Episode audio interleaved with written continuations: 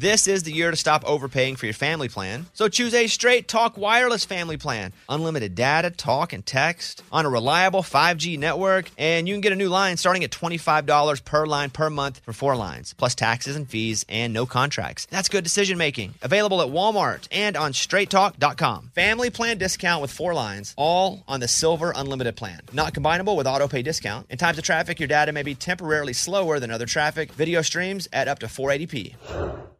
Hey, it's Bobby Bones. Hey, I just want to say thanks to everybody who has stepped up for the St. Jude kids. St. Jude's doing incredible work fighting childhood cancer. And because of donations like the ones that you give, families never receive a bill ever from St. Jude for treatment, travel, housing, food, none of that. Help St. Jude stop childhood cancer. Become a partner in hope. Get this awesome new This Shirt Saves Lives shirt. It's going to look great on you. So join all the doctors, researchers, and me in this fight. All right, text the word Bobby. It's only six numbers to 785 833. Again, text the word Bobby to just these six numbers 785 833. Willie Nelson, Waylon Jennings, Kris Kristofferson. You know, before they were legends of outlaw country, they were lost souls looking for their sound. Don't miss Mandy Moore and the new scripted Audible original, The Boar's Nest, Sue Brewer and the Birth of Outlaw Country Music. Discover the true untold story of the extraordinary woman behind the rise of outlaw country music and its biggest stars. Hear how one woman's vision in her tiny living room, far from Nashville's Music Row, became the epicenter of a musical movement. Mandy Moore as Sue Brewer in The Boar's Nest. Listen now at audible.com slash The Boar's Nest.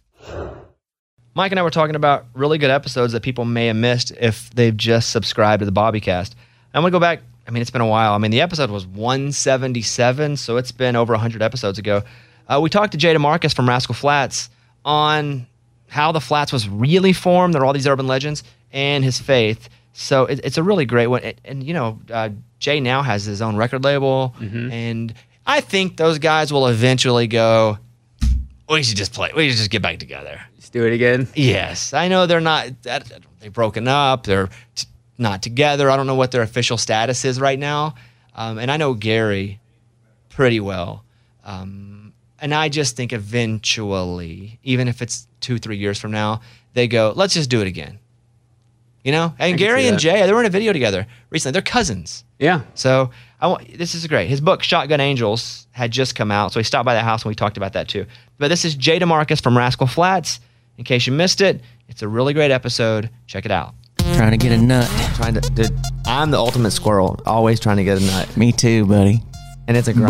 Book, er- you name it. Yeah. Uh, episode 177 with Jay DeMarcus of Rascal Flatts. Um, so we're talking. We're about to start saying this off the air because uh, it's tough to sell books, Yeah, especially when it's not what you're known for. right. Exactly. because that that's been my thing is that wha- write a book. They're like, Yeah. what, what, is, what does Bobby, what does Jay know about books? And so, yeah, you have to kind of go out and re-hustle. you do. Yeah. Wait, musicians can write and I know. read. exactly. Yeah, you do. I mean. I'm always up for a new challenge, though. I'm, I, I, I think you and I are wired more alike probably than we know. I love to work. Like idle time does not serve me well. Yeah, me either. I can't sit around and you know spin. I'll start spinning out about the silliest things if I do. You know. Is it some sort of deeper, um, maybe psychological thing that we like to work? Like, are, are you trying to prove? Who are you trying to prove something to? Yourself? I think if you read part of that book, it, it would be my dad. You know, there's a lot of me that feels like I never quite lived up to what he expected me to be, I guess. And that put a lot of pressure on me, which I used as fuel early, early on in life, but it still fuels me. And f- for me, it's been like I grew up in pretty close to poverty, and so it's like trying to prove Me too. to, yeah, to everybody that. So I I wish my idle time, my my itchiness with idle time was uh, just because I I do love working, but I think I've convinced myself I love working because I'm trying to prove it to everyone that I can make it. Yeah, I, I think that I have a little bit of that in me too. It's like when you, whenever you have some success and you celebrate it, you don't celebrate it and live in the moment long enough. Because I go, I got to do, I got to do more. Because I haven't done, I haven't done enough yet. I got to get back after it and go back out there and do something good again. And a lot of it, I like to try to prove to myself too that I can take on new challenges and have some degree of success with it. You know, and I guess I'm just wired that way. I am truly a workaholic. There is no doubt about it. I think it drives my partners crazy sometimes. partners in all capacities, or are you talking about in the band? I'm talking about in the band. Yeah, meaning you're always wanting to do what? Well, I always want to go. I mean, if there's money on the table, dates, let's go get it. If there's work to be done, let's go do it. And Gary, I wish I had a little more him in me because he loves to go out to the farm, decompress. I mean, he could stay out there for big chunks of times, and, and there's nothing wrong with that. We're just wired differently. So to exist in the same band, sometimes I'm like, I don't. I don't think I can sit around for five months. I got to do something. How about write a book? How long ago did the book um, start to be a seed in you? I think years ago because I kept I, I, keep journals. You know, I like keep notes of things so I can remember them. And I and I started keeping notes when Rascal Flatts did our first radio tour, literally that long ago, because I wanted to remember certain things and certain aspects of what we were doing. And I always thought someday we may have a chance to write a book out into the future sometime when this all comes to whatever close it's gonna it's gonna look like. And so I started keeping notes, and the more that I did, the more I started to reflect on my life, just myself, and um, and really reflect on all of the things that transpired to get me here to eventually meet Joe Don one day, and then Gary come to town, and us do what we have done, and it started to I started to look at it and go, maybe there's some people that can like be inspired by some of the crap that I went through. Right and maybe they can find their own hope to forge ahead, to get up, dust themselves off, keep moving forward. Because you know, a lot of times when we see our favorite entertainers, actors, musicians, whatever they are, you see the culmination of a lot of stuff and a lot of hard work that got them, them to that point you didn't just end up on American Idol one day by accident. You went through a lot of things to get you there. I didn't end up in Rascal Flatts. I went through a lot of crap and a lot of hard stuff to get me there. And I think people deal with the same things you and I have dealt with, and they deal with the same adversity, the same tough times. And sometimes you want to quit. I mean, there were many times that I wanted to throw the towel in and move back home and just forget the silly dream of music career and I didn't. I found some ounce of hope here and there, some friend or some text or some something that would happen just in time before I would give up to help keep me going. The, the name of the book, let me shout the book out here. Everybody knows you, but uh, Jay DeMarcus of Rascal Flatts. It's called Shotgun Angels My Story of Broken Roads and Unshakable Hope.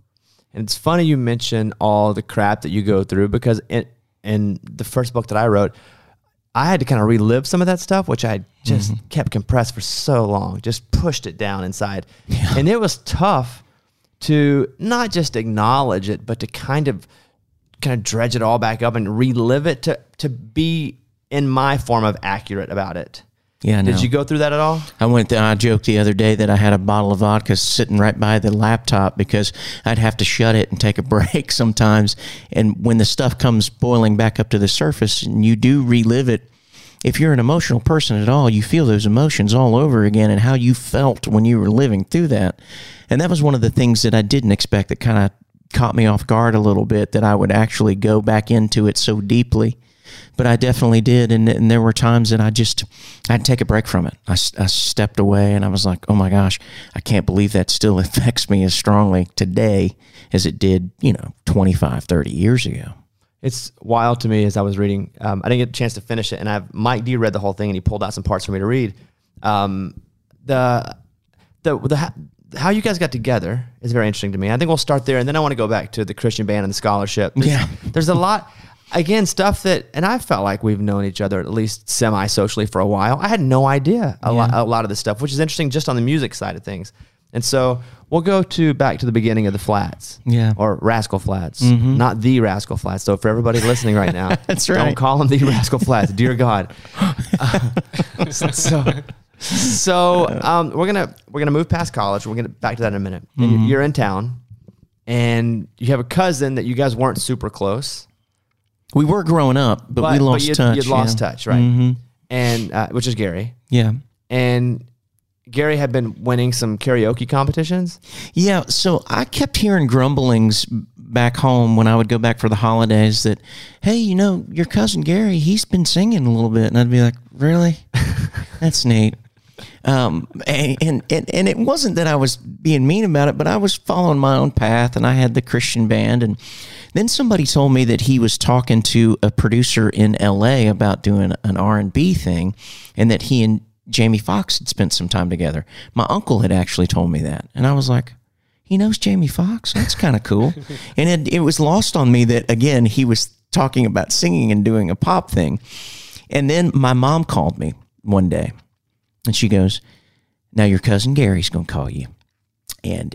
You need to listen to him sing. He's been winning some contests up here. He's been singing In and- Ohio, in Ohio, in Ohio, right. Yeah, and you need to listen to him sing. I was like, Mom, are you kidding me? The last thing I want to do is tell some family member who I'm not really that close to anymore, you shouldn't try this. And she said, Well, I've talked to, G-, she called Judy, Gary's mother, Jude Babe. They were closer than sisters. They still are. She said, Well, listen, I've already told Jude Babe that you're going to listen to him. So you just need to let him come over there when he's down there and sing for you. Well, he was on his way to vacation in Florida and he stopped by my apartment in Brentwood and I sat down and I believe, if I'm remembering correctly, the first song he sang was One Last Cry by Brian McKnight. And I knew it well enough on the piano to kind of hack through it. And he just stopped me in my tracks. I mean, when he opens his voice and you hear that come out of him, it's otherworldly. I mean, I describe it in the book as all of these ingredients of gospel and R and B and country rolled up into one. I'd never heard anything quite like it before, and it had an immediate identifiable personality to it that was just shocking to me. And we kept talking over the next several weeks, several months, and I said, you know, you got to move to town. You, it's never going to find you in Columbus. And he was, he was struggling because he had a great job, he had debt, he had bills, he'd already forged a life for himself, and he called me one day and he said, "That's it. I'm coming to town. I can't do this anymore. And if I don't do it, I'm afraid I'll regret it for the rest of my life." And he lived on my couch. I had a one bedroom apartment, and he lived on my couch, and we played everywhere we could. And when people would hear him, uh, the reaction was just undeniable. You could see it in their faces. They were like, "Oh my God, this guy is up there singing Merle Haggard, but singing like R and B licks in it." And now, if you turn on country radio, you hear a whole host of singers that were touched by him and influenced by him. And I, that's a testament to what his gift was and what he was able to bring to this town and, and build upon. So you guys are playing shows at Printer's Alley, uh, a couple nights a week, a few nights a week, Yeah. And doesn't even exist anymore. The place we played. where at. was it? It was a Fiddle and Steel Guitar Bar. I think it's a boutique hotel now. So you go and you say, "Hey Gary, we're gonna get a gig, just the two of us." And how do you get that gig? Do you go up and just say, "Hey, guy, here's the tape. What, what's that?" I'll tell you. So the guy playing up on stage, we'd go in and hear him sing, and he would let us sit in and do a song. The owner was in there one night. Allison was her name, and Greg Perkins. They owned it together. And she walked over and she said, "Would you guys want to do a night here?" And Gary said, "I don't even live here full time. I'm just visiting on the weekends." She said, "If you guys will do a couple of nights here a week, I'll fire him and give you his gig." The guy that you were singing, a The song guy that was letting us- the guy that, that helped you. That's how cutthroat Nashville Yeah, is, you know. And and we so we left and we talked about it, and I said, "Do you do you want to do this?" And then that that's I think that's around the time he called me and said, "I'm moving to town.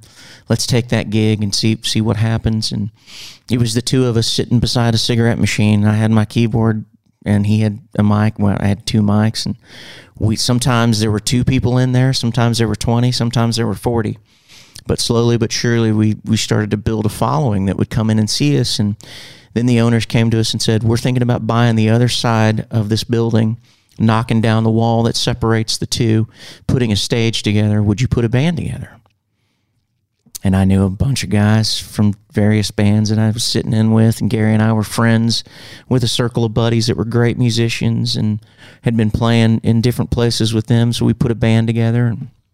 So you're playing with Chely Wright Mm-hmm. at this time too, right? Like as your main Yeah. gig, you're playing with Chely Wright. You're playing keys. yeah, I was her, I was her band leader. Okay, so you're you're Yeah. running the band, you're playing keys, Mm-hmm. and you had hired a guitarist, which was Joe Don. Yeah. And so when you're putting the uh, band together, is that when you bring Joe Don in? No, he didn't start playing with us right away. A guy named Shane Sutton played with us. Fantastic player, fantastic singer. And we were playing down there for probably several months. And then I get a call one night and Shane says, Man, I can't get out of bed. I've got the flu, I've got a fever, and I'm sorry to do this to you, but I can't make it tonight. It was on a Monday night. And I thought, oh no, what are we going to do? I know who can play this. I know who can do it. I'm going to call Joe Don. I called him up. I said, hey, what are you doing tonight? He's like, nothing. I'm just sitting around. I said, let's, let's, uh, let's play tonight. You want to, you want to sit in with us? I said, I've been telling you about my cousin anyway. I want you to, I want you to hear him and, and meet him in real life. And I'd been telling, you know, Gary about Joe Don and how talented he was. So we pull up at the club and Joe Don's sitting his guitar amp up and he's up there tuning up. Gary looks at me. He goes, who is that? I said, well, man, I didn't want to tell you this, but Shane's sick. And he goes, are you kidding me? This guy isn't going to know a thing that we do. We got to play till 3 a.m. And if this sucks, I'm out of here. You can have this by yourself. And I was like, Gary, please, like, just give him a shot. He would barely even speak to Joe Don. It was so funny. He was so frustrated. And I understand. See, Gary was getting up at 4.30 a.m. to throw papers. So we'd finish in the club at 2. He slept. right to work Yeah, and he'd go right, right to work throwing papers. So I understood his frustration. But man, we got up there together, and the first song I think we played it on one of your shows. The first song we ever played together was "Church on the Cumberland Road" by Shenandoah, and we hit that first chorus, man. And I don't know what happened, but it was just we all knew immediately. We looked at each other like, "That is good, and we've got to have more of that." So Shane, the original guitar player, is the name right? He basically got Wally pipped.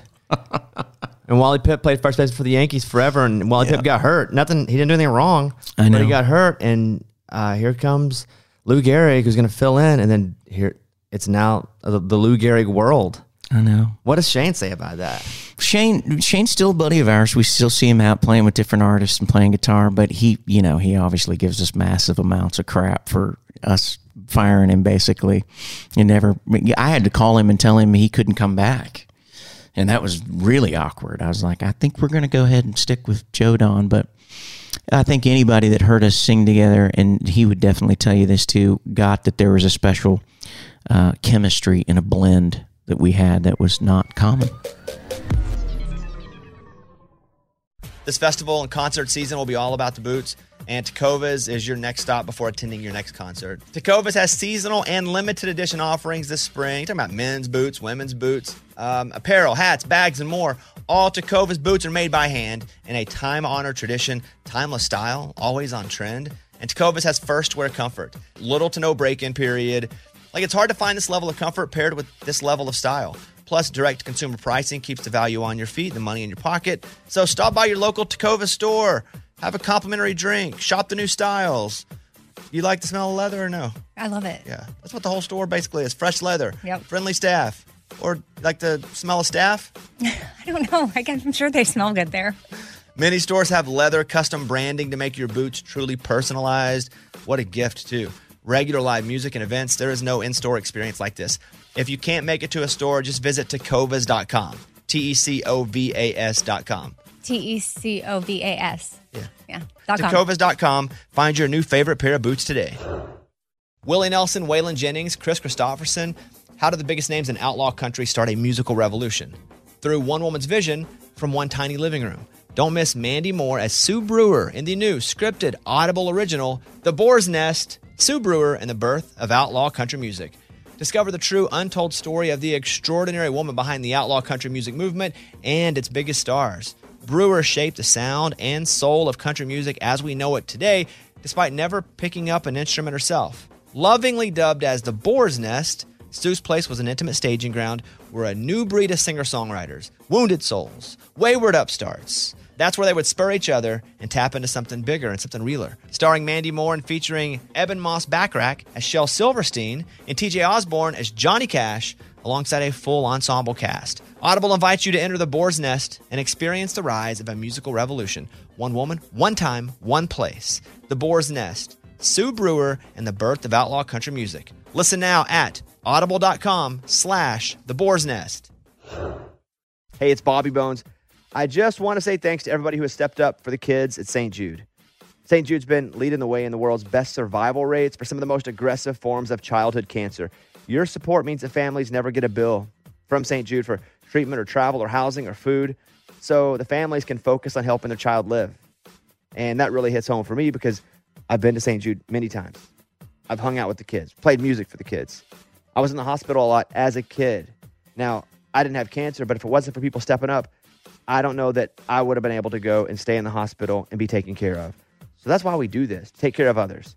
You can help St. Jude stop childhood cancer by becoming a partner in hope. When you do this, you'll get this awesome new This Shirt Saves Lives shirt. So join all the doctors and researchers, you know, and me in this fight and just text the word Bobby to 785 833. It's only six numbers, but text the word Bobby to 785 833. What was happening in Nashville at that time, though? You got you three are now. You go, okay, this might be something. But what was like the environment like? Because you guys cut through so hard because you were so different. Mm-hmm. Now you kind of created where everyone else has gone, so it doesn't seem like you're that different. You guys have opened these roads up for a lot of artists nowadays. At the time, who was popping around town where you're where they're like, mm, you know what, you're not like them. We don't know if this can be a thing quite yet. Yeah, you know, Nashville was was pretty safe back then. I mean, there were glimpses of pop in music. I mean, you had your South 65s and your uh, um, I forget um, Marshall Dillon was around, but they were definitely trying to be five guys that danced and were bringing trying to bring the boy band vibe over to country music, and it really wasn't resonating because they didn't play instruments. It was it felt no offense to those guys that were trying to make a living and do something, but it felt contrived, honestly. And we were fans of bands that were really great harmony bands like Diamond Rio and Shenandoah at the time, and the Eagles were a huge influence on us. So that's that's really what we were trying to do was bring elements of what we loved about pop music, but still great authentic harmonies and the songs, the meat on the bone of the songs with, with something to say in a different way is really what we tried to hone in on and, and make the foundation of, of what we were. We weren't even really trying to be a band. We didn't set out to do that. I wanted to produce and write and help Gary get a record deal so that I could try to be a record producer and, and be successful in, in that way. I'd already done the artist thing, and we know how that turned out by the book, but it, it sort of had no aspirations to do another artist thing. I wanted to kind of forge a different career. But the more we had a following and the more we sang together, it just felt like it was evolving into that. Let's rewind. Um, I grew up Pentecostal for a while. My grandmother was Pentecostal. You did? Yeah. Um, Scary, isn't it? You know, it's for me that when they would speak in tongues, it scared the crap out of me. I know, me too. Yeah. And so I remember going and my grandmother, who adopted me for a long time, um, and she would speak in tongues in church, and it never became something that I was just like, oh, this is. Part. I was always scared by it. Yeah. Um, how, how, this that, that there was so much passion and love in a Pentecostal church. No doubt. The most, by the way, of all of you know my time of of you know, uh, being really in the fabric of church. That was that, that was the closest I'd ever seen church. Yeah. So as much as I'm like that scared me, it was also I'd never seen a close knit group like the Pentecostal church. Um, what was your experience? Because I know that's that was a big part of your life. Much the same. Uh, I was scared to death. They always told you to bring your friends to church, and I'd say to my mom, "Why would I ever scare them? Want my friends to see what lunatics you guys act like when you run around and speak in tongues and jump all over the pews and everything?" And and I was never, and you know, this is the truth though. I have to say it. I was never very very comfortable in that environment because it wasn't the way that I believed that I needed to express myself and my beliefs. I was the same way. Yeah. And it would and it always troubled me a little bit, but I admired the fact that people were so dedicated to it. And you're absolutely right. There was so much love, so much. Um, I've always felt like I was surrounded by a family of people that would do anything in the world for me, even though I may not have ag- agreed with exactly how they went about it, you know? So for me, I'm glad that I went through that because it laid a really deep foundation to for the gr- the groundwork for my faith later on in life. And I had to really figure out what I believed and why I believed it because I knew I didn't believe a bunch of that stuff that I was exposed to and I'm not saying that it wasn't real. It was real for them whatever that was, but I had to deconstruct my belief system and figure out why I believed what I believed and not just because I was indoctrinated with it when I was a kid. And so you start to play music, but you're playing Christian music. Mm-hmm. Now, why why Christian music? Well, I wasn't allowed to listen to quote unquote secular music when I was a kid. I, you know, I couldn't listen to Kiss and ACDC and until later on in life. Like a lot of the kids were listening to that, so I I went turned to bands like Petra and Mylon Lefevre and Whiteheart and bands that were rock but we're using a positive Christ centered message those were my influences. And so going to church and believing in God myself and believing in Christ myself, I started to write a lot of that kind of music. And the more I wrote, the more I really got into that and felt like maybe that was what I was supposed to do. When I got to college and I was working at the studio there on on the campus, I was doing all kinds of demos and having my roommate Neil sing the demos. And I was mailing them to publishers to try to get a songwriting deal. And I got a call from Benson Records one day, Don Cook at Benson Records, not the country Don Cook, the KOCH. And he, he said, I love your band. We'd like to bring you to town to talk about doing a record on you. And I, of course, had to tell him we're not a band. I was just trying to get a pub deal. But so, as you're uh, deciding where to go to school, the, the, the, these these folks come to you and say, if you'll go to school here, we'll pay. We'll actually pay away your debt. We'll mm-hmm. pay your carpet. Like they say, hey, we're gonna write you a check. What three thousand dollars? What it was? Yeah, something like that. We're gonna yeah. pay you if you come to school here and perform with. Is the band that was at school? Yeah. Um, so this this guy was known for handpicking the best musicians at the school and putting together a recruiting ensemble. So this this particular group of kids, it'd be four singers, four musicians, a couple of other road crew and things, and they we traveled on a on a tour bus, and um, we went around to youth camps, convention, youth conventions. We went around to churches. We went around to camp meetings in, you're in Pentecostal church. I know you know what a camp meeting is, but we would sing and then we would talk about the school. And so we'd try to recruit kids to come to the school. We'd go overseas. I had the opportunity to see a whole bunch of the world at a very young age playing with that group. But as long as you played in that group, you could keep your scholarship, you could keep going to school. And that's kind of what my job was. So a lot of these kids that would go home for the summer, that wasn't me. I toured my all of my summers in school. And Neil and I were dear friends. We became dear friends, and, and lo and behold, we ended up in East to West together. And here is uh, the number one song from East to West, Prince of Peace. How long has Mitch you heard this? oh my lord, probably years. Yeah, probably Turn years. it up a little bit. Now, as I was doing my research about East to West, there, I look like there were more than one lead singer. We both we both okay. shared leads. So you, you both were the, doing the leads. Mm-hmm. What's that sort of dynamic when you have dual lead singers?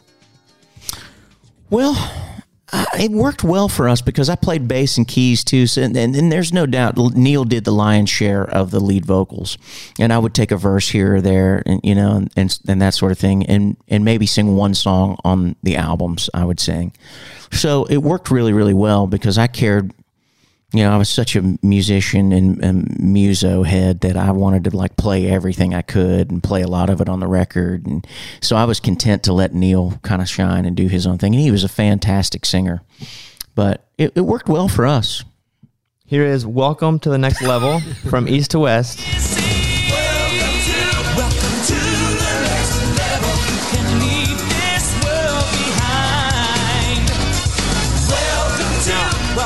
When you can hear those uh, Mr. Mister and Go West influences, can't you? You, you definitely can hear that era. Yeah. When you're uh, in a Christian band, do you get girls?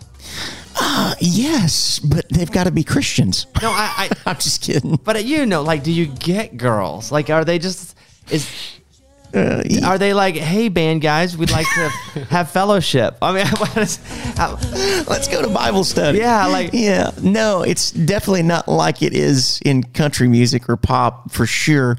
But you, you, there are girls that are hanging around. You yeah. know, there are. It, it, it's funny that you know you're you're dual lead singing and you, that's such a funny question and you're still going you know I'm, I'm content with playing because i think that's a big part of why again from the outside looking in, why Flatts has been able to be so wonderful is that you can sing, but you're actually okay not being the lead. I, when I stand next to somebody that sings like Gary does every night, it's like, what's the point? I love to sing, and I but I love singing harmony with him because I feel like we have something unique, and he's you know, it's like anything he sings is better, 10 times better than anything I would come up with. And that's okay. I think one of our strengths is we realize what gifts and strengths we all three individually bring to the table and we try to lean on those with each other. And uh, you're right, I am okay because I get to sing beside one of the greatest vocalists I've ever had the privilege of being around every night. And that's a treat. You know, for me, I would listen to the Goo Goo Dolls, and they had this bassist, and he sings like one or two cuts every record, and I would get so annoyed. Like, stop Yeah. trying to be let, let Johnny Rzeznik be the lead singer. You know, I would get. Yeah. It's rare that there's a band. Um, I'll give you a couple examples, but they do different things. Linkin Park had two singers. Mm-hmm. They had uh, Mike Shinoda and they had um, Chester Bennington. Chester Bennington. Chester would be the vocalist, the straight, and, and Shinoda would do like the rapping. Barenaked Ladies. Yeah. They had Steven and Ed, and Steven was the big singer, and Ed was kind of the rappy guy, which Steven got kicked out of the band for a whole thing. Yeah. Um, yeah. Did you guys ever talk about that in Flatts, where like you would do the few songs? I didn't want to be that annoying guy. Yeah. It's like, oh, okay, we know the bass player sings too. But I will tell you, when we played the clubs, you know, we'd have to play five hours a night. So we passed around the lead vocals a lot more often back then because it's a lot to ask Gary to sing five hours a night in, in, in smoky bar rooms. Back then, you could still smoke in the bar rooms. And so we did sing a lot more. But I saw the value of having that lead vocalist established and the sound that he had was so identifiable and so great that it wouldn't uh, it just wasn't that important to me to have a song on the record where I sang. Now Joe Don and I have sung verses here and there on some songs, but I just don't think it's that important to either one of us to like, "Oh, look at me, I can sing a lead vocal too." I love bands that have multiple lead singers, by the way. I mean, the Eagles, right. I mean, Lady Antebellum. I love that they all sing. I love that, you know, we can go back to Chicago, Peter Cetera and Bill Champlin and, you know, Terry Kath when he was still alive. So there is a merit in that, I think. And we could certainly sing a song, but it's just never been that important to us. Today's technology makes it a lot easier for a lot of things because you're connected. Your cell phone is connected to your tablet, your tablet's connected to your smart TV, and they're all connected to your Wi Fi, but it may take only one weak link and all those connections for a criminal to get in. That's why Lifelock Identity Theft Protection adds the power of Norton Security. While Lifelock uses proprietary technology to detect possible threats to your identity, like your info for sale on the dark web, Norton Security helps protect up to five of your devices from online threats like ransomware. And if there's a problem, their dedicated agents will work to fix it. Of course, no one can prevent all identity theft or cybercrime or monitor all transactions at all businesses, but Lifelock with Norton gives you more protection for today's connected world. Join now, get 10% off your first year. Head to lifelock.com, enter the promo code BONES. That's promo code BONES for 10% off your first year. Lifelock.com, promo code BONES. So, how'd you get ready today? Did you shower, brush your teeth, wash your face, style your hair? I'm asking because as a proud member of Dollar Shave Club, I'm here to tell you that no matter what you do to get ready, Dollar Shave Club has everything you need to look, feel, and smell your best. You want a clean mouth and fresh breath, right? The intense peppermint flavor of Dollar Shave Club's toothpaste will wake you up and last a surprisingly long time. Their hydrating body cleanser smells awesome. Skin feels great after you shower. But I hope showering and brushing your teeth are just part of how you get ready. But no matter how you do, Dollar Shave Club has everything that you need. And I haven't even mentioned their razors and shave butter that everybody knows them for, including myself. Right now, you can get a Dollar Shave Club starter set for just $5 each. They got a shower set, a toothpaste, a toothbrush set, all their famous shave butter, the razor. Any of those sets, just 5 bucks. And it's the best way to try out their amazing products. It's a great gift after your starter set products ship at a regular price, right? Get yours today. DollarShaveClub.com slash bones. DollarShaveClub.com slash bones. You know, for me, and I related with the first part of your book as it starts because I've just I've been at the right place a few times, but I've been at that place when it's the wrong place many, many, many times. Oh, yeah. Yeah. And where you just sit there and go, man, I just can't wait for my shot. It, one day, one day, one day, and you know, and all of a sudden, I- I'll give you an example um, because I think your book starts with a, with a really great story about just life in general. Um, just a recent example. I've been working on Idol now as a mentor. You know, I have you know I'm on every episode, have bit parts, but that's Luke and Katie and Lionel's show and Ryan's show. Yeah. And I come on and I'm on 10, 15 minutes for two hours, which is great, a great look for me. But Ryan got sick. And they're like, uh, it's 15 minutes before the show starts. We need somebody to host the show. Bob, we need you to host American Idol. And I'm like, great. Like for 15 years, I've been just waiting for this shot, right? Waiting, waiting, Yeah, waiting. yeah. And you know, you read the news the next day, and it's like, wow, this guy lucked out. He got. It's like, wait, I've been in the wrong place so many times, like ten thousand times, nothing's happened. And I find, and then, but because of that that one look I got where Ryan got sick, now a lot of these doors have opened up because I got a stage and I was able to do relatively well. Yeah. And and your book starts with uh, the dude get it's a, like a dude gets sick, snowstorm. Yes, and, it's stuck in a snowstorm. Yeah. and you can't, and he can't get there, so you you sing.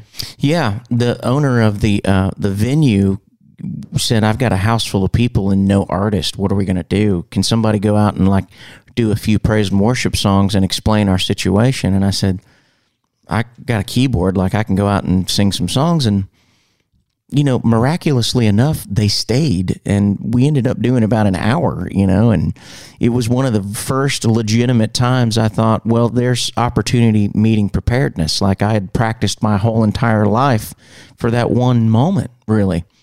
And I was a nervous wreck, but you know how those things go. You feel confident in your ability and your skill set enough to go, I'm a nervous wreck, but I'm going to overcome and suppress these nerves so I can go to go out there and do what I feel like I'm meant to do. And I even say that in the book. There was a moment where everything slowed down. I took a deep breath and I was like, "Yep, I'm in my element. This is what I'm supposed to be doing." Isn't that crazy? I felt the same way. It was like, what? I have to go on in 15 minutes? They're like, yeah, no time for rehearsal. Yeah. And I'm, but about a third of the way through the show, I went, oh, like, yeah, this is a big deal, but this is what I've been waiting to do. Like, I've worked to get here, and my skill set is that to Yeah. good on the prompter, good with people. I know, I know Luke and Lionel really well. I know Katie a little bit, so I can talk with them. And Well, forget the prompter. You're good on your feet too. More importantly, the bet, yes, you know the prompter could go dead, and I'm quite sure you could carry the whole show by yourself. And that people, it amazes me too because I've I've done a little bit of that. I've done some acting. I've done a little bit of podcasting and hosting some things here and there. And I co-host the Tennessee Miss Tennessee pageant with my wife for the past 12 years. And people don't appreciate how hard it is to get up in front of a crowd, especially live television, and have to stretch and fill in blank spaces while people are screaming into your ears what's coming next and what you need to talk about next. And I have to say, even to this day, you and I don't spend a lot of time visiting with one another, but you're one of the best at it I've ever seen. Ah, and, and and and I, you know, the future is only going to get brighter for you, man. You're scratching the surface. I'm getting older though. well, so am I. I. I'm older than you. You know, your wife though. is- I, I like your wife a lot. She's she's always been super kind to me. She's awesome. She she hasn't come through yet with finding me a girlfriend. Every time I see her, she's like, "I'm going to set you up." Never, not once. Well, you know, you need to um, start a Christian band. I apparently I, don't need to start any more bands. I don't need. get a girl pregnant, then you get kicked out of that said Christian band. All right, so okay, that was the first story that I. For, and for me, when I wrote my first book, I just wondered what they were going to run with. Yeah, Like, because you send it out to people, it's clickbait. and you go, "What clickbait will they create?" Yeah, And yours was it said you got a girl pregnant. Mm-hmm. And so at the Gap, but you didn't get her pregnant at the Gap. You met her at the Gap. Although that'd have been a great. Yes, that's the clickbait. Jay Got gets a girl pre- pregnant at the Gap. inner gap. Yeah, inner Gap. Well, both. Yeah, Yeah. that would have been truer. that would have been truer. Uh, there's so many places that could go. Uh, yeah, that was a.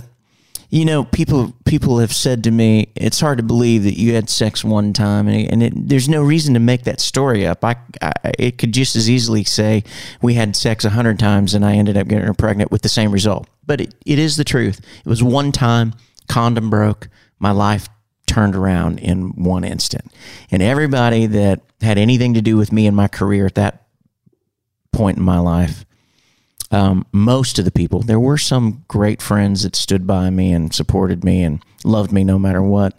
But most of the people, some of whom had jobs because of my career, scattered. I got dropped by my record label, management, booking agency. It all just went away. And I say this, I believe all too often people that call themselves Christians kill their wounded instead of nursing them back to health and making sure that they're okay. And that's what pisses me off so much about organized religion. It's so judgmental and it's so easy to cast a stone at somebody when they've got a million problems of their own and they battle millions of demons themselves. And that's what I wanted to write the book for is to say there's a different side to being a believer and being a believer doesn't mean that you're perfect. It's actually quite the opposite. It's admitting that we're all flawed human beings that need help. I don't believe any of us are meant to live through this life alone and handle all of this crap by ourselves. You know, it's almost that there's strength and vulnerability. Mm-hmm. You know, the same thing that you're saying right there. Like we think that the right thing is to be the right, whatever right means. By the way, it was right. Um, but right, the, yeah, See? like the, right. So, you, so you only had sex with her one time. Condom mm-hmm. broke. Did you know immediately the condom broke? I knew it. I knew it broke. Uh, you know, we're getting down in the weeds here. Yeah, we are. Did, we did are. Like, yeah. Did, did, you hear the pop? Uh, no. Okay. Well, I, I I realized after we'd finished, and I freaked out so badly. She she left. She didn't want it, anything to do with me. She was like, "You're freaking me out. This is so weird. It's not like that. These things don't happen. It's going to be okay."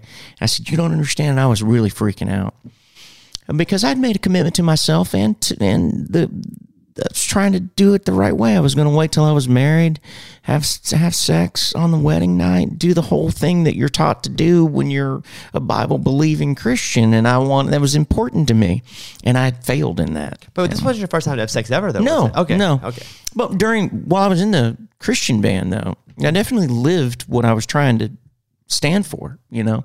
But when you're in the Christian band, like, like, would you have sex with girls? Mm-mm. No. Good for you. I did before. I mean, when I was in college, I, I went through a phase where I lost my mind. But when I when I was in the Christian band, I was very good about, and I dated a girl that was in a that was in, uh, and a Christian artist too. So it was easy for us to help keep each other in check and make sure we didn't cross those lines that we we couldn't. You know, we wanted to. Don't get me wrong. But that's good though, because I'm a big believer in if you surround yourself with the best people, then you make the best decisions. Yeah. So if you have her with you, and it doesn't have to be this one even instance, right? But if if she's a good influence on you, it makes you make good decisions.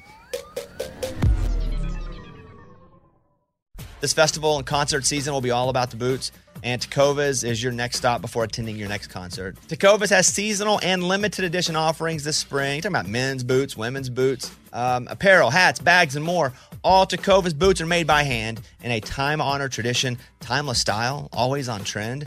And Tecovas has first wear comfort, little to no break in period. Like it's hard to find this level of comfort paired with this level of style. Plus, direct consumer pricing keeps the value on your feet, the money in your pocket. So stop by your local Tecovas store, have a complimentary drink, shop the new styles. You like the smell of leather or no? I love it. Yeah, that's what the whole store basically is: fresh leather, yep. friendly staff, or like the smell of staff. I don't know. I am sure they smell good there. Many stores have leather custom branding to make your boots truly personalized. What a gift, too. Regular live music and events, there is no in store experience like this. If you can't make it to a store, just visit tecovas.com. T E C O V A S.com. T E C O V A S. Yeah. Yeah. Tecovas.com. Find your new favorite pair of boots today. Willie Nelson, Waylon Jennings, Kris Kristofferson.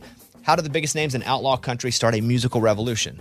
Through one woman's vision from one tiny living room. Don't miss Mandy Moore as Sue Brewer in the new scripted Audible original, The Boar's Nest Sue Brewer and the Birth of Outlaw Country Music. Discover the true untold story of the extraordinary woman behind the outlaw country music movement and its biggest stars. Brewer shaped the sound and soul of country music as we know it today, despite never picking up an instrument herself. Lovingly dubbed as the Boar's Nest, Sue's Place was an intimate staging ground where a new breed of singer songwriters, wounded souls, wayward upstarts, that's where they would spur each other and tap into something bigger and something realer. Starring Mandy Moore and featuring Ebon Moss-Bachrach as Shel Silverstein and TJ Osborne as Johnny Cash, alongside a full ensemble cast. Audible invites you to enter the boar's nest and experience the rise of a musical revolution. One woman, one time, one place. The Boar's Nest. Sue Brewer and the birth of outlaw country music. Listen now at audible.com slash the boar's nest. Hey, it's Bobby Bones. I just want to say thanks to everybody who has stepped up for the kids at St. Jude. St. Jude's been leading the way in the world's best survival rates for some of the most aggressive forms of childhood cancer. Your support means that families never get a bill from St. Jude for treatment or travel or housing or food, so the families can focus on helping their child live. And that really hits home for me because I've been to St. Jude many times. I've hung out with the kids, played music for the kids. I was in the hospital a lot as a kid. Now, I didn't have cancer, but if it wasn't for people stepping up, I don't know that I would have been able to go and stay in the hospital and be taken care of. So that's why we do this, take care of others. You can help St. Jude stop childhood cancer by becoming a partner in hope. When you do this, you'll get this awesome new This Shirt Saves Lives shirt. So join all the doctors and researchers, you know, and me in this fight and just text the word Bobby to 785 833. It's only six numbers, but text the word Bobby to 785 833. Uh, you go to college.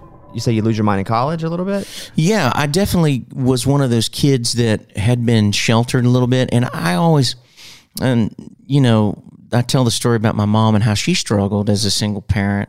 I always tried to keep my nose clean as a as a teenager and as a kid growing up because I saw what my mom was doing to make sacrifices to make sure our life was good.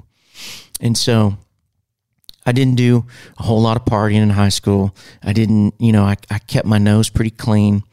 I did have sex when I was 17 with my girlfriend, but I felt really guilty about it never did it again. But then I got to college and I was around a whole group of like minded people, liked to party a little bit, started hanging out with some, you know, pastors' girls or when they when they get out of the nest, they like to get out and um, you know test that newfound freedom. And there were moments that I'm not proud of. I went through a lot of you know, uh, what are, what's the word I'm looking for? Debauchery in college.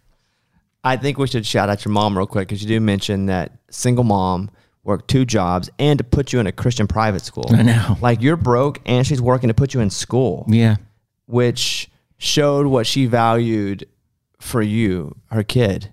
And I mean, that's a not even just about clothes on you, but I also know. make sure you get into a Christian school.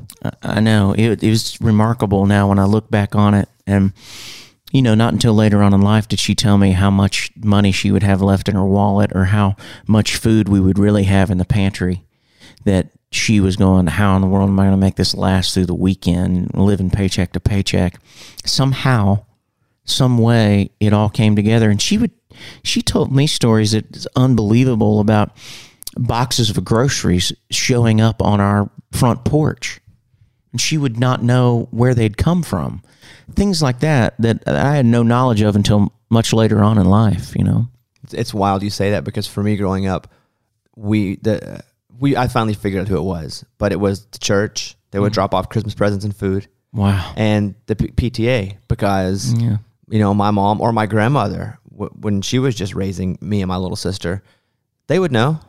Yeah. And they would drop it off and we would get to eat. Or I remember once for Christmas, I got a color by number paint set. It was the only gift I got the whole year. A color by number paint set. And I painted these, it was the stupidest duck, but it was the best duck I ever painted. Like it was my Christmas gift and the church brought it and left it at the door with a bow on it and didn't say who it was. I, we, we found out it was the church. Yeah. Yeah. But it's funny you say that because, I love those stories though, man. And I think those have lasted with me to how I try to treat people too. I don't know if it has for you. Like if that's left an impression with you.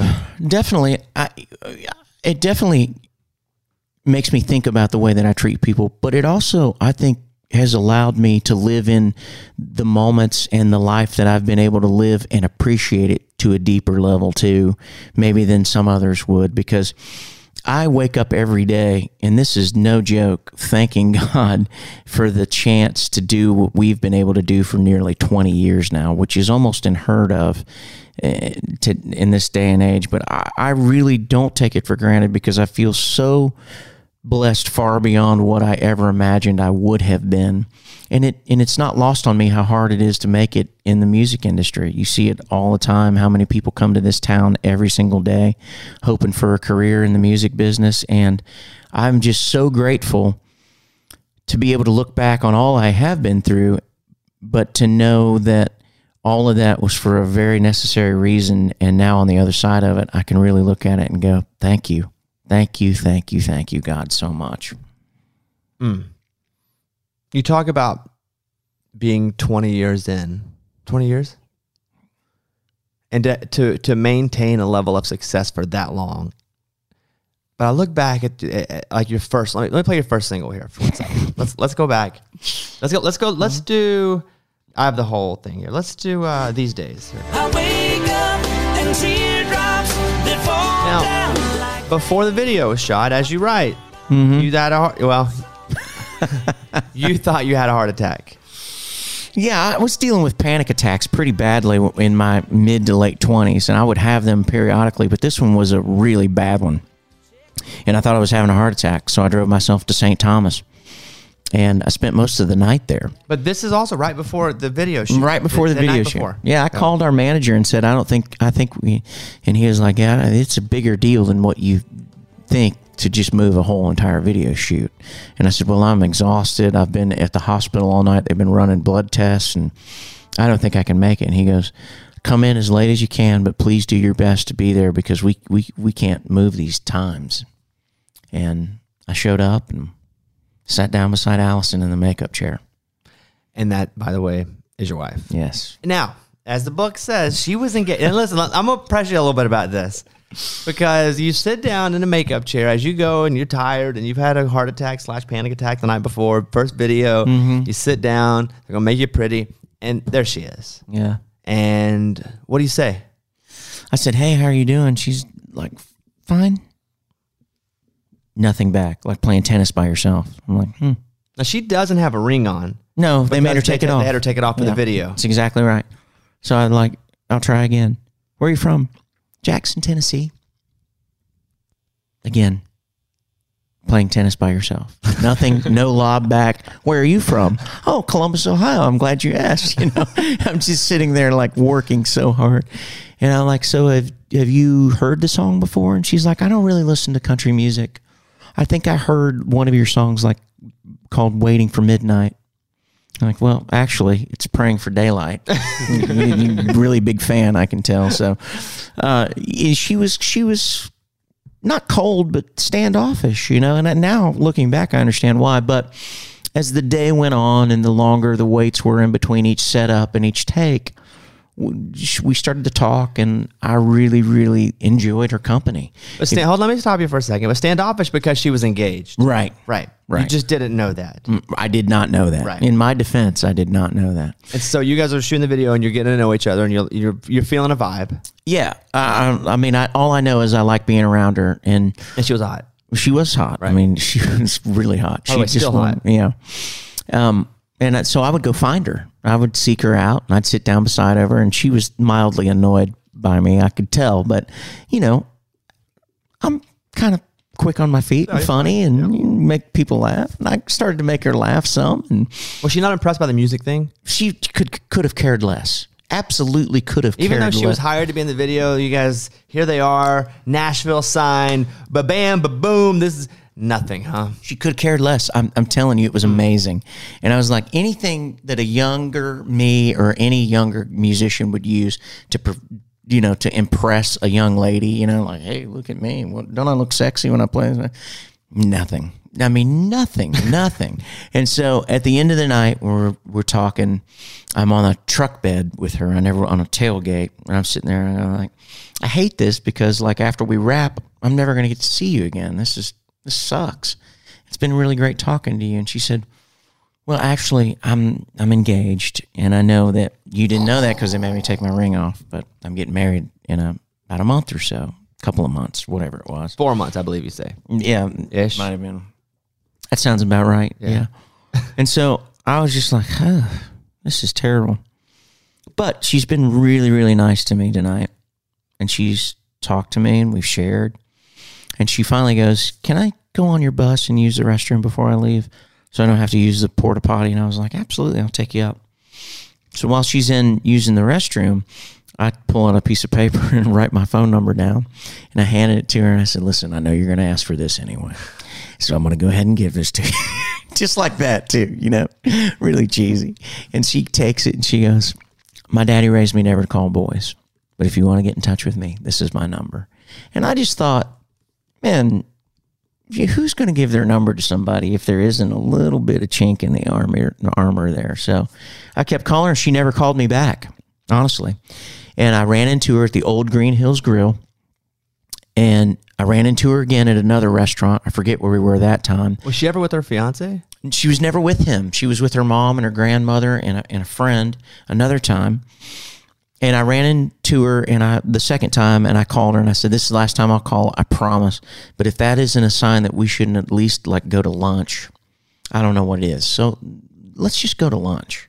And we went to lunch and honest to God, we sat there for five and a half hours. We met at noon. We, she left there at five thirty. And it it was really like I'd known her my entire life. Honestly, it was so easy and so fun and natural and you know, now we're old and sick of each other, but at the time it was I'm kidding. Have you thought that she never had a fiance and this whole thing was a No, no, I know him. All right, no, I know, I know, I know him. I know you do. Yeah. So, uh, you the guys then she has to like break it off, huh? Well, it was, you know, I think that I was more the straw that broke the camel's back. It was headed that way anyway. And she she did tell me, she said, I need to sort my life out. I've had fun with you and I definitely love being around you, but I've got to make some big decisions and decide what I'm doing with my life here. And so she cut it, shut it down with me for a long time. And one day I got a call from her saying that she had told her dad she couldn't get married. And we went to dinner and were never apart after that. And here we are 15 years tomorrow. Is that right? Later. Yeah, congratulations. What are you gonna do on your big anniversary? Well, we got to leave. What rich people do on their anniversaries? I don't know. Well, let's find someone and ask them. Stop. You know how much kids cost? And you've seen my wife. You know how much money she spends? I need a gig on Idol or something. Can you get me a, another judge spot? Stop it. You know, I remember watching because I was over in Pop whenever you guys crossed over. Yeah. Um, so I was, I, I grew up in Arkansas, so I was a diehard country fan. But when I went to Pop, I kind of checked out a bit because I was just consumed by what I was doing with my work. Yeah. And you guys, uh, what hurts the most? That's was a big song of country, and then started to creep into my world a bit, right? And so I remember watching you guys on Yes Dear. yeah. That was uh, up for a daytime Emmy, wasn't it? Our Yeah. performance on there. Listen, and I remember thinking, oh, I like these guys because I mean I can remember it vividly. You Yeah. know, it, Yes Dear was a uh, a sitcom, and uh, they you guys like showed up and they were trying to get into your show, Yeah. and then you showed stole up- our limo. Yeah, and they got and, and you guys sh- and you- the, then you're all right riding together in the back of the car.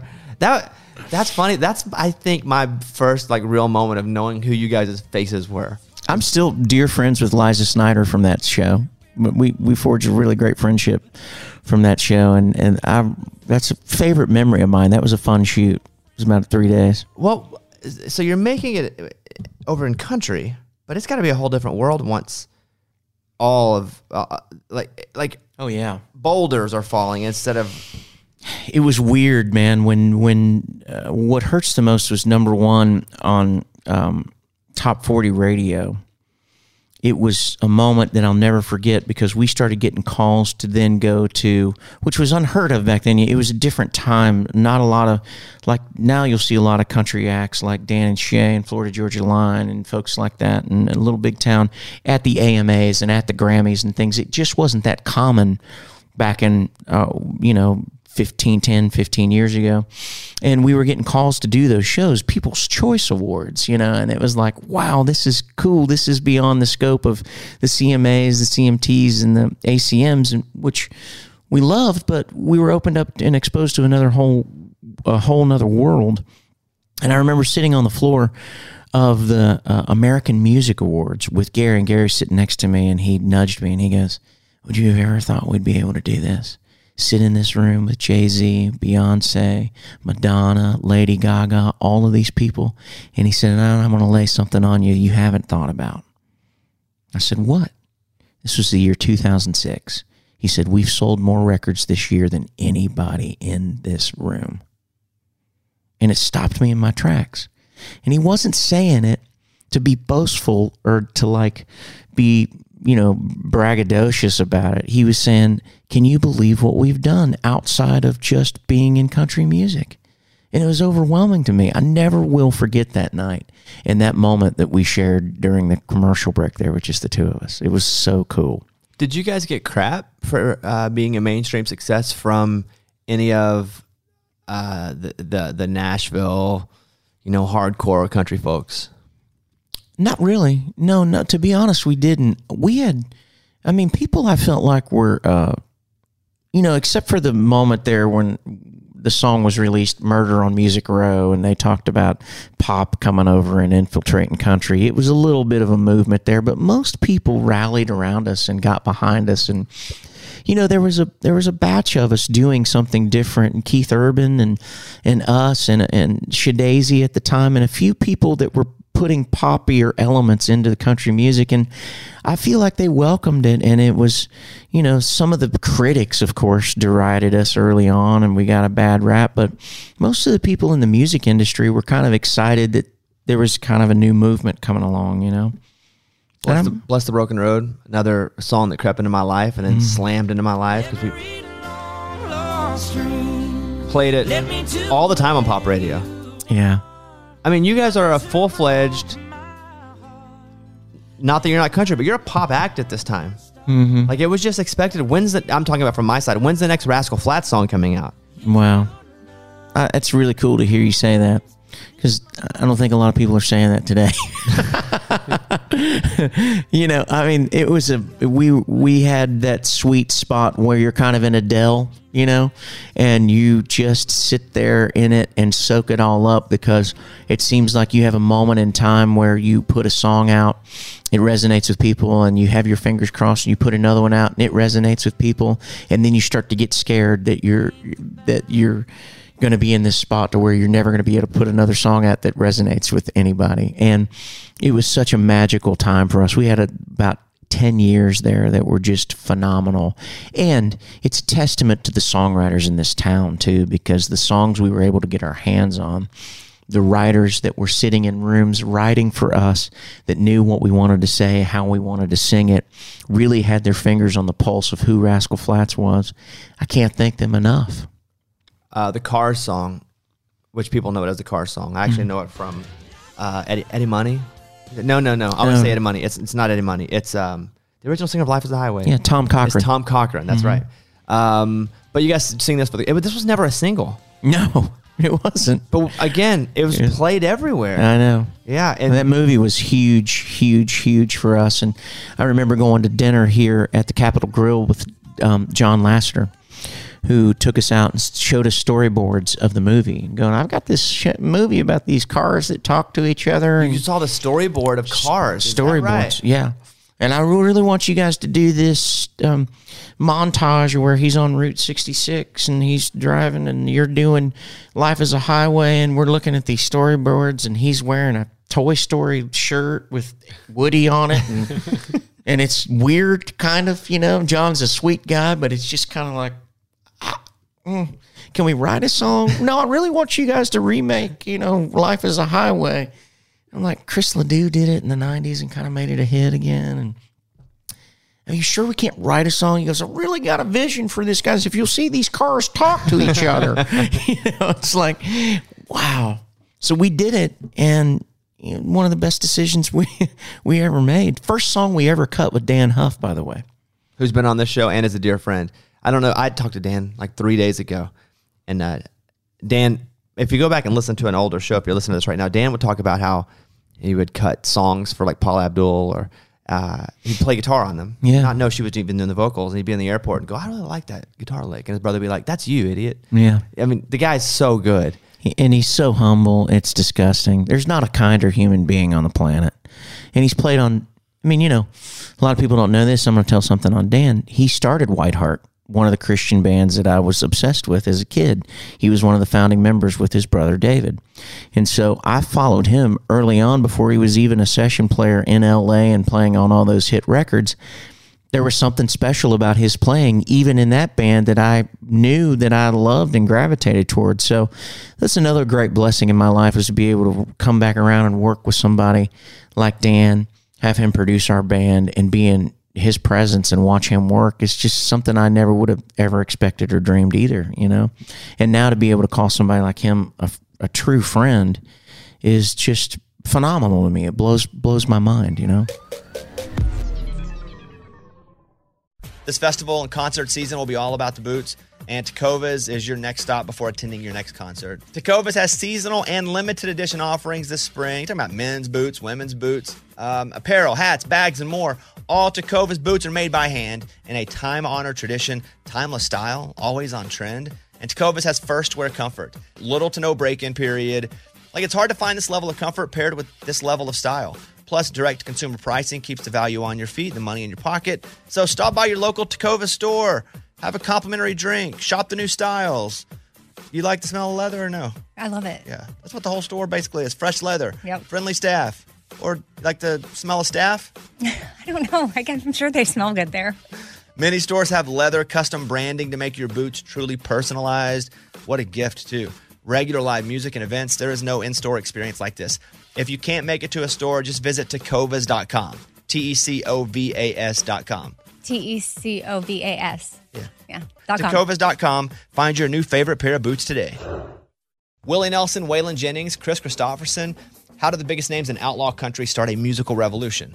Through one woman's vision from one tiny living room. Don't miss Mandy Moore as Sue Brewer in the new scripted Audible original, The Boar's Nest, Sue Brewer and the Birth of Outlaw Country Music. Discover the true untold story of the extraordinary woman behind the outlaw country music movement and its biggest stars. Brewer shaped the sound and soul of country music as we know it today, despite never picking up an instrument herself. Lovingly dubbed as the Boar's Nest, Sue's Place was an intimate staging ground where a new breed of singer songwriters, wounded souls, wayward upstarts, that's where they would spur each other and tap into something bigger and something realer. Starring Mandy Moore and featuring Ebon Moss-Bachrach as Shel Silverstein and TJ Osborne as Johnny Cash, alongside a full ensemble cast. Audible invites you to enter the boar's nest and experience the rise of a musical revolution. One woman, one time, one place. The Boar's Nest. Sue Brewer and the birth of outlaw country music. Listen now at audible.com slash the boar's nest. Was there ever a point with you guys, you three, that you're like, I this is probably it. We're done. when Lyric Street shut down in 2010, um, we sat around in my man room and looked at each other and were like, "Do we have anything left to say?" Even I mean, it's been a great 10 year run. Um, we were getting ready to either quit or make a management change, and a lot of things were going to change, and we knew it, and it was going to be tough. And we sat around and considered whether or not it wasn't time to lay Rascal Flatts down. And I think after an hour or so of talking with each other, it was just like, it hurts me to think about the last time that I'll look over to my right and not see Gary beside me. When I think about that day, it makes me emotional. I don't know when that day will be, but I wasn't ready to face it. And to think about never making music with the two of them again, boy, it's something that even though we we're in 20 years and we love each other like brothers and we've certainly fought like brothers before i love those guys with all my heart. And we've done some things that a lot of people will never see or never be able to do. And we've been in the trenches together. And we know each other in ways that our own wives don't even know us. And to think about not having that anymore i think all of us were not ready and we were willing to stay together because we felt like we had more to say and more to do. And we still do. I don't know that it's going to come to a close anytime soon. I think we will, we will all three have things we want to do individually as we get older and have uh, opportunities to, but I don't see us ever really going away and and having an official quote unquote breakup. Do you ever think about uh, a side band? I'm in one already, and it's tough to be in that one sometimes and the time that it takes and the commitment level. I've thought about maybe doing side projects, What- things what's, like what's the side band that you're in? Why do I not know this, or do I know this? Is it a secret? no, I mean, I mean, I'm in Rascal Flatts Oh, and the like- commitment. I was like, how do I not know no side band? No, I, I, I don't have. I mean, I certainly love making music uh, on any level. And you're producing music, by the way. Yeah, well, I I opened up a Christian label back in October, so I've got artists signed there to that label that I'll be releasing records on. So my time commitment there with that that new thing in my life is pretty substantial. So I'm going to try to make sure that's as successful as it can possibly be, and I want to continue making music and producing for other people. And I've had I've had the chance to do a lot of great things, and um, you know I I'm at a really great point in my life now to where I really really enjoy everything that I'm doing right now, and I'm not just doing it because I have to. You know. Has Gary ever said, "Hey, I think I'll do a solo record"? I think Gary will do a solo record someday. I don't know what it'll be. It may be a Christian record. I, I, I'm not sure what it will be. And, and I think, here's the thing I think he should do a solo record. I think that if it's in him and something he wants to do, I would support that and, and his aspirations and dreams 1000%. Would you have seven years ago? Or do you feel now you're at a place where you're kind of comfortable with where the band is? You hit a big. You came back. You hit a big again. You've had in the last few years. You've had uh, number ones again. Yeah. So is a part of that because of all this success, and now you feel a little more like we're stationary, like we're a thing. What if he'd have come, you know, after Bless the Broken Road and said, "Guys, I want to do a just just a quick solo thing." Yeah, like in, Yeah. like you ever see Bohemian Rhapsody with like Freddie? Oh, oh, yeah. you got to do a solo record. Yeah. That didn't happen at all with you guys. It didn't happen. I, I I think that all of us appreciated where we were and appreciated each other and loved each other. And Gary was um, extraordinarily gracious in the fact that he was in a band and and never put us in a bad position to go. I think I'm going to go off on my own here for a little bit and and try it on my own. And and you know I'm grateful to him for that. Uh, the flip side is it doesn't turn out well for a lot of people that try to leave a group situation and, and, and go out on their own. It's really tough to do. And when you've done it at a high level like we have, and all of a sudden you got to realize you're coming out of your own pocket to pay, pay for all the luxuries that you won't have anymore because you're virtually starting over. I think it's hard for some people. Well, look at you.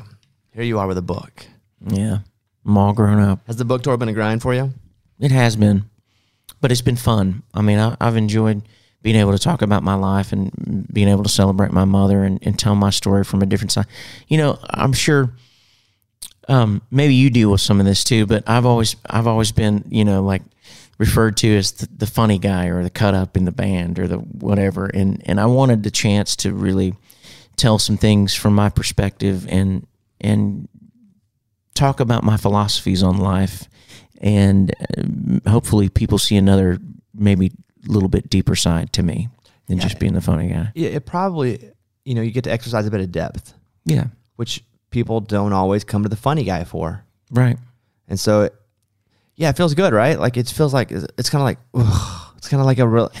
it's a lot. It's a lot to dig up the stuff, and it's a lot. Even for me, it was tough to to, to re-talk about the stuff. Um, but then you start to realize, which back to your very first point was, there are people out there that are struggling with some of the same things that you struggle with, that I struggle with, that feel like they're alone. I know. And if you can see that you, you know, Mr. Rascal Flatts can do it and had it happen to him and can deal with it, then Yeah. um, then it, it happens to everyone. I think that's the point is you think about people when they're by themselves and the lights are off and the doors shut and they're behind closed doors, what kind of pain and hurt that people deal with on a daily basis. We'll never know. And sometimes it's nice to know that somebody you know or somebody you may look up to or somebody you may admire has gone through some of the same things and look here's how they've dealt with it and here's how they've overcome it and how they still still deal with it you know it doesn't go away um, hurt and pain doesn't go away the older you get. You just learn a different skill set and you have a different bag of tools to deal with it.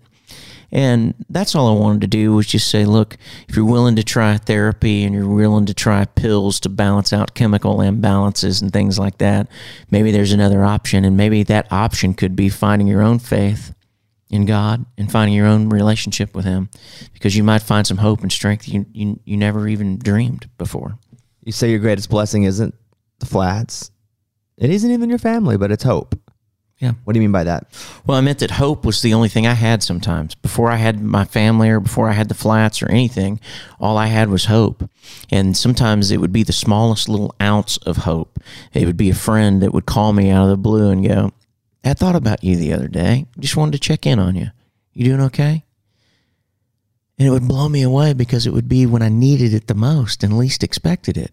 Or I would see a sign of a, on a billboard in front of a church that would be a scripture and I would look it up in the Bible and it'd be, you know, something that would give me like, hang in there. You're on the right track. I know you can't feel it, but you got to stay the course. Sometimes it was my mom. A lot of times it was my mom going, You're not coming back home. You're where you're supposed to be. And you've got to stay there. You got to stay the course. You got to, you know, dust yourself off, get back up on your feet, and keep moving forward. And that's what I mean about hope. My mom gave me that gift, and I didn't even realize she was giving it to me when she was dragging me off to church three or four times a week. But it was in there, and it took deep root in me, and I relied on it later on in life when things got really, really bad. We're gonna end with this. Oh, by the way, do you watch Game of Thrones? I don't. You are are you, are you a Thrones guy? Yeah, I, I try not to be the Thrones guy that yells about it all the time. Well, I know, and I, I feel so bad. I've given it like two shots, and I've made it through like three or four episodes, and it's just so much to keep up It's with. so much, yeah. I feel like I'm watching a high school play sometimes in about medieval times, and I'm sure it's great. Uh, um, but maybe I need to give it another shot. But because a ton of people that I love and respect are obsessed with that show. I think it's the greatest. It's not my favorite of my life, but I think it's the best TV show of my lifetime. And I think there's a difference. the best TV I think it's show the of your best lifetime. TV show of my lifetime. Not my favorite. So I don't. It, if I get to pick one, it, that's not it. I caught one episode late one night called "The Red Wedding" or something like that, Oh, the- where everybody no, dies. No, that's the one that everybody And I'm like, I don't think I could like, I don't think I can deal with this that on was a weekly basis. shocker. That one was a big one. But yeah, it's a lot. Um, And you fall in love with the characters, and they all die, right? Like every single one of them I'm die. not. Listen, the it's like Fight Club. You Yeah. don't, you don't talk about it. we don't talk about You fighting. know, I I just, get- it- it's a it's a it's a fantastic show. But you don't watch Thrones. What do you watch? well, I'm kind of more on the more, that. I'm on the shallow end of things. Like I'm really into Schitt's Creek right now on Netflix. Do you Love- know I matched with the girl that's on the? I don't know if I should say who it is, but one of the main actors. I'm on these dating apps, right? Yeah, And one of the main actors on the show I matched with on the dating app. yeah. And uh, a, a little bit, you got to decide. Have you talked to her? Yeah. Hold on.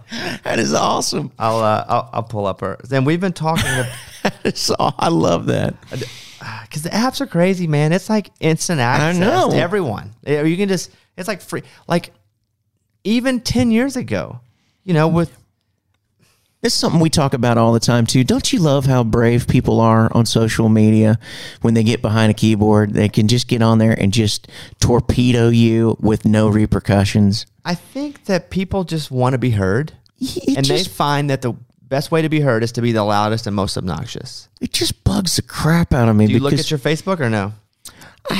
you know I, I don't look at the show Facebook page. I don't. I say don't look at it, and and I've almost thought about muting my Instagram comments because Uh, there'll be a hundred great comments, and my personality is to zone in on the one guy that's being an ass. You know what I mean? And it will just send me over the edge, and I'll be like, dude, what did I? This is who I matched with. You don't have to say who it is, but we've been talking. Do you recognize it from the show? Of course I do. Absolutely. The whole Do you thing. watch the show? Yeah, of course. And that's why when I saw her, I was like, I'll click the heart. And then I was surprised that the heart came back. And so, yeah, she's that show's shot in Canada. So she's Is in it Canada. Vancouver? Um, I'm not sure where it's you- shot. That's be if you were out in L.A. You could. you just go up straight Yeah. up. Just Um, go straight out. Schitt's Creek's funny. Yeah. What else you watching? Um, I'm a huge Walking Dead fan. Me- okay, the- let me ask you a question. Me too. Die Hard was my favorite show for years, but I I got kind of yeah, lost. yeah. And like I think I'm like a season behind, and I don't know where I got lost, and I'm not t- super into catching up. the show's not the same without Rick. It's really lost a little bit, and and I got to tell you, it almost lost me for good when they at the beginning of a couple seasons ago when they my my buddy Michael Cudlitz was on there, and they bashed his brains in with the baseball bat, and then they My, wait, Michael Cudlitz play too. he played Abraham, Oh, oh yeah. redhead, Yeah, red hair. and then they killed Glenn off too, and they like popped his eyeball out with the baseball bat. And It was like the and was like, finale or the first episode whenever. Uh, Yeah. This, yeah. Negan. Negan and- came and in, I yeah. love Jeffrey Dean Morgan. He's a fantastic actor. It just they took it so far because of the shock factor that they always try to do with that show, and you never know who's going to die. And I get it, and I'm such a huge fan of, uh, of the sh- a fan of the show, but it started to lose me a little bit, to be quite honest. Yeah. I, when after Rick was gone, I just kind of got lost what episode I was. And then I wasn't just terribly I know. torn to get back at it. I know, and I love Daryl, but I don't know that he's enough to hold the show by himself. I've turned into a TV critic all of a sudden, haven't I? Um, We all are at this point. Everything's so good. I know. If it's not so good and right up our algorithm, our human algorithm to what show we want, then we just move on to the next thing. Uh, yeah, and I, I love Chrisley knows best. I've been on a bunch of those episodes with Todd. He's a he's a buddy of mine. He wrote on the back of your book. It, he wrote the, uh, hey, Yeah. he's not a douchebag. Read the book. exactly. He's not the jerk you think he is all of the time. Sometimes, Eh, I, you know what show I like is Nine One One. I think that's a pretty good show on Fox. Have With you Connie? caught any of this? With Connie Um, Britton? The first season. She's not in Oh, the okay. second season, but um, it's it's pretty decent. And we what we do is Allison and I just binge on some stuff every once in a while. I'm trying to think of what we're what else we're watching you right ever now. watch any of the uh, Marvel stuff on Netflix, like The Punisher? I don't. God, is it good? It's the best show to binge. is Agents of Shield any good? I didn't get into it. Did you watch Agents of Shield? Yeah, it's all right. I never, okay. Yeah, I was never torn to watch. And he's a big. You see the last Avengers? I haven't. Yeah, I saw Endgame. So It's I- amazing. I, I I'm I turn off Twitter when Game of Thrones ends because I'm on Idol at the same time and have to go home, so I Mm-hmm. don't even look at it. But I am avoiding everything Avengers until I can watch Yeah. Endgame because it's supposed to be so freaking good. Let me tell you, I was amazed at how great it was. I mean, it was. Three hours and is that good, huh? You don't know it's three hours. I mean, it it goes by in a blink, doesn't it? It does. Yeah, I mean, it really, really does. You excited about John Wick three? Have you? Yes, Seen it? Me too. Yeah, I actually love those movies. I, I think Keanu Reeves is my favorite actor. Yeah. I, I've de- I've I- declared that he's now my favorite because you can make fun of him, you can but look at his body of work. respect the body of work. So he's now America's favorite actor and mine. I love it. I, and you know what else? I got to tell you, Cobra Kai is fantastic too. I haven't seen it. I know it's a YouTube show. You got to watch it, man. It's fantastic. What these guys have done with the storyline 30 plus years later with these two, you never see coming. It is really fantastic. Now, Billy Zabka, who plays Johnny, is one of my lifelong dearest friends. So I've, you know, I've been a Karate Kid fanatic since I, the first movie came out when I was a teenager. But what they've done with the story and how they've taken those two characters, you would really, really appreciate and love. Interesting. Well, listen, we've here's the question I was going to ask you before I veered off. If the last question I'll ask you, if you could tell yourself, you could give your your 16 year old self one little bit of advice from you right now, what would you tell him? Condoms do break. Okay, well, there, and there, they, there you have it. Listen, uh, check out the book.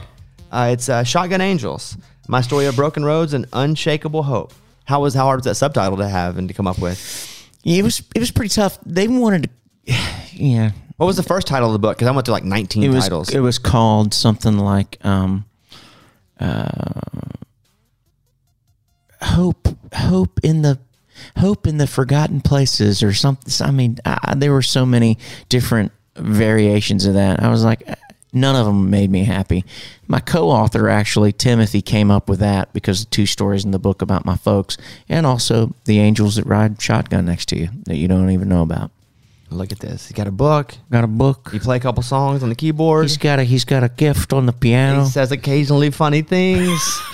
um, I'm glad. I'm glad He's no by. Bobby Bones. I tell you, this guy right here is no Bobby That's Bones. true. Thank God. Um, listen, uh, Jay, good to see you, bud. Good to see you too. How Thank long- you for your time. this? 109. Look at this. You ever been interviewed for an hour straight, one on one? Yeah. Hey, and it's just like Avengers Endgame. It didn't even feel like it. We both died. I don't even know what happened in Avengers. All right, listen. Thank you. Uh, we'll see you next time. Episode 177, Thanks. everybody.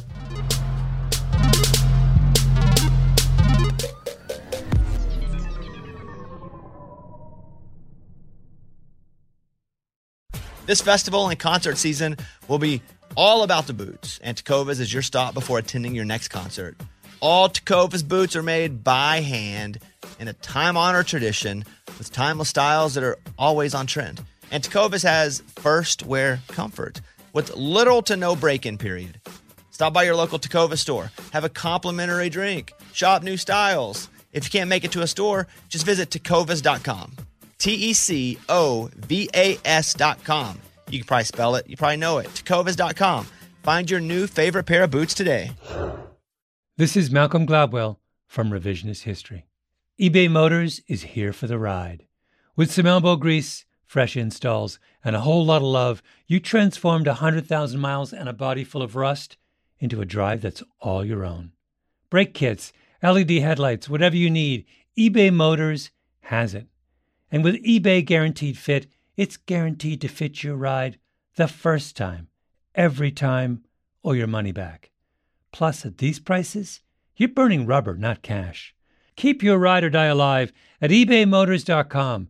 Eligible items only, exclusions apply. Are you still searching for your perfect place to call home? Well, now is the time to buy at Fisher Homes. If you're looking to move in before the end of 2024, May could be your last opportunity to start building your dream home and close before the year's end. If you're hoping to move in even sooner, Fisher Homes also has homes that are move in ready and waiting for you, where you can start enjoying the benefits of homeownership even faster. Schedule your personal tour with a new home advisor today at FisherHomes.com and make this spring the season you find perfect home sweet home.